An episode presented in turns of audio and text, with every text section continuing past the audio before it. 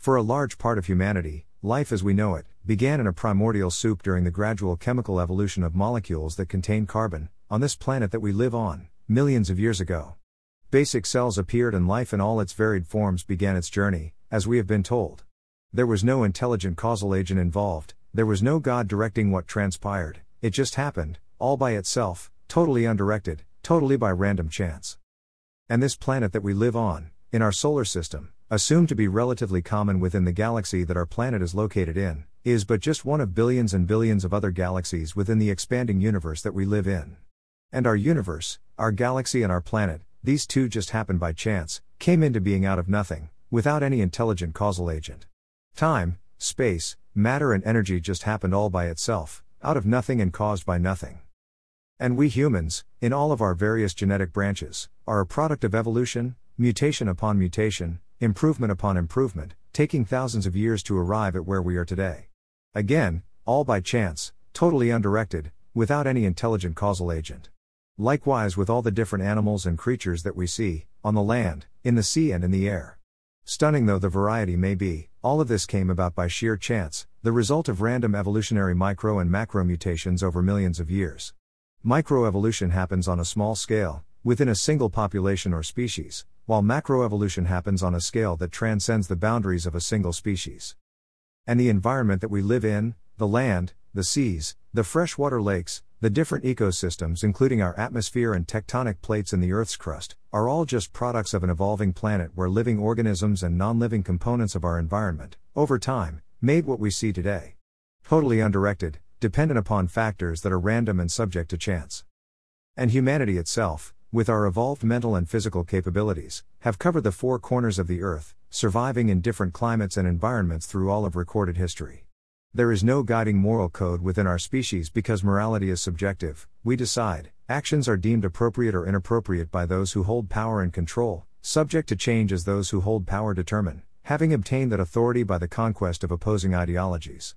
Our history is encumbered with numerous instances of the strong controlling the weak, those who have control, taking advantage of those who don't have control and those who want to hold and maintain that power and control, at almost any cost. Countless millions and millions of human lives have been sacrificed throughout history because of the shifting and changing determinations of those who hold power, sometimes for the gain of liberties for the masses, but far too often at the expense of the suppression of the controlled masses. We do see in history, some hope for the greater good of the masses, where oppressive authority and control is challenged, where oppression is opposed and the basic rights of all people are taken into consideration, but this too frequently appears to be relatively short lived because of the subjective reasoning held by the man or woman who controls and holds power, where the end justifies the means. Without a righteous universal moral code that levels the playing field for all, humanity is basically like a ship at sea without a rudder, subject to the fate of random chance with regard to which direction we will go.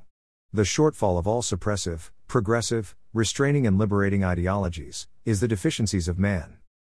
So we try to survive within the particular subjective political system we are born into, we try to beat the odds of being oppressed or controlled by accumulating wealth or authoritative position or power, sometimes through nefarious means, which gives us more control and choices, hoping that in the end, we achieve our goals, live what we see as the good life, and pass on some hope for the future survival of our children, and then we die.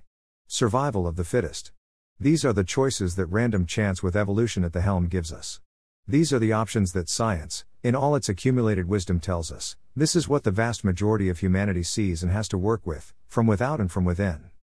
But did you know? But did you know that there is no primordial soup, that no one really knows how life that is capable of reproducing itself actually happened? Did you know that no one has ever been able to produce living organisms from non living matter, ever? Did you know that many of the basic tenets of macroevolution are now being questioned and challenged by scientists in these specific scientific fields? Did you know that our planet is extremely unique and the laws of probability say that it shouldn't exist? Did you know that our solar system and galaxy and universe is actually extremely fine tuned to sustain carbon life as we know it, against odds that are basically not possible to have happened if operating within the confines of random chance? Did you know that some scientists, with the advent of what is now becoming known about DNA, and the expanding immense complexity of the simple cell and DNA itself, are now considering and some are accepting the idea that an intelligent causal agent outside of the box is not only possible but probable? In short, they are saying that it isn't logical that this all happened by chance, what they are now seeing defies the laws of probability.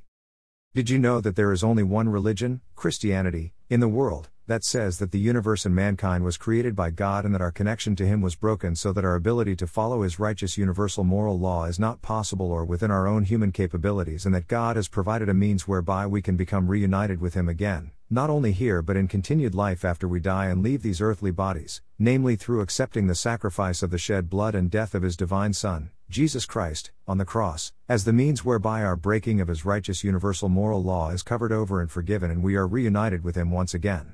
In short, we can't earn our way back into communion with Him, He restores us, not us restoring ourselves to Him, through our own good works. And His righteous universal morale law or code is then written on our hearts and we are changed from within, where His Holy Spirit now dwells. Did you know that there is only one religion, Christianity, in the world where the founder of that religion was resurrected from the dead? Only one. We have eyes to see, but do we really see? We have ears to hear, but do we really hear?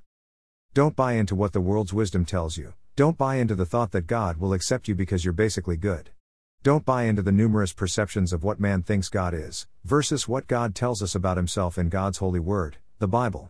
And take a good hard look at the utter complexity of all of creation and give God credit for what he and he alone has done. Proverbs 14:12 NIV There is a way that appears to be right, but in the end it leads to death. Isaiah 55 8 9 NIV For my thoughts are not your thoughts. Neither are your ways my ways, declares the Lord. As the heavens are higher than the earth. So are my ways higher than your ways. And my thoughts than your thoughts.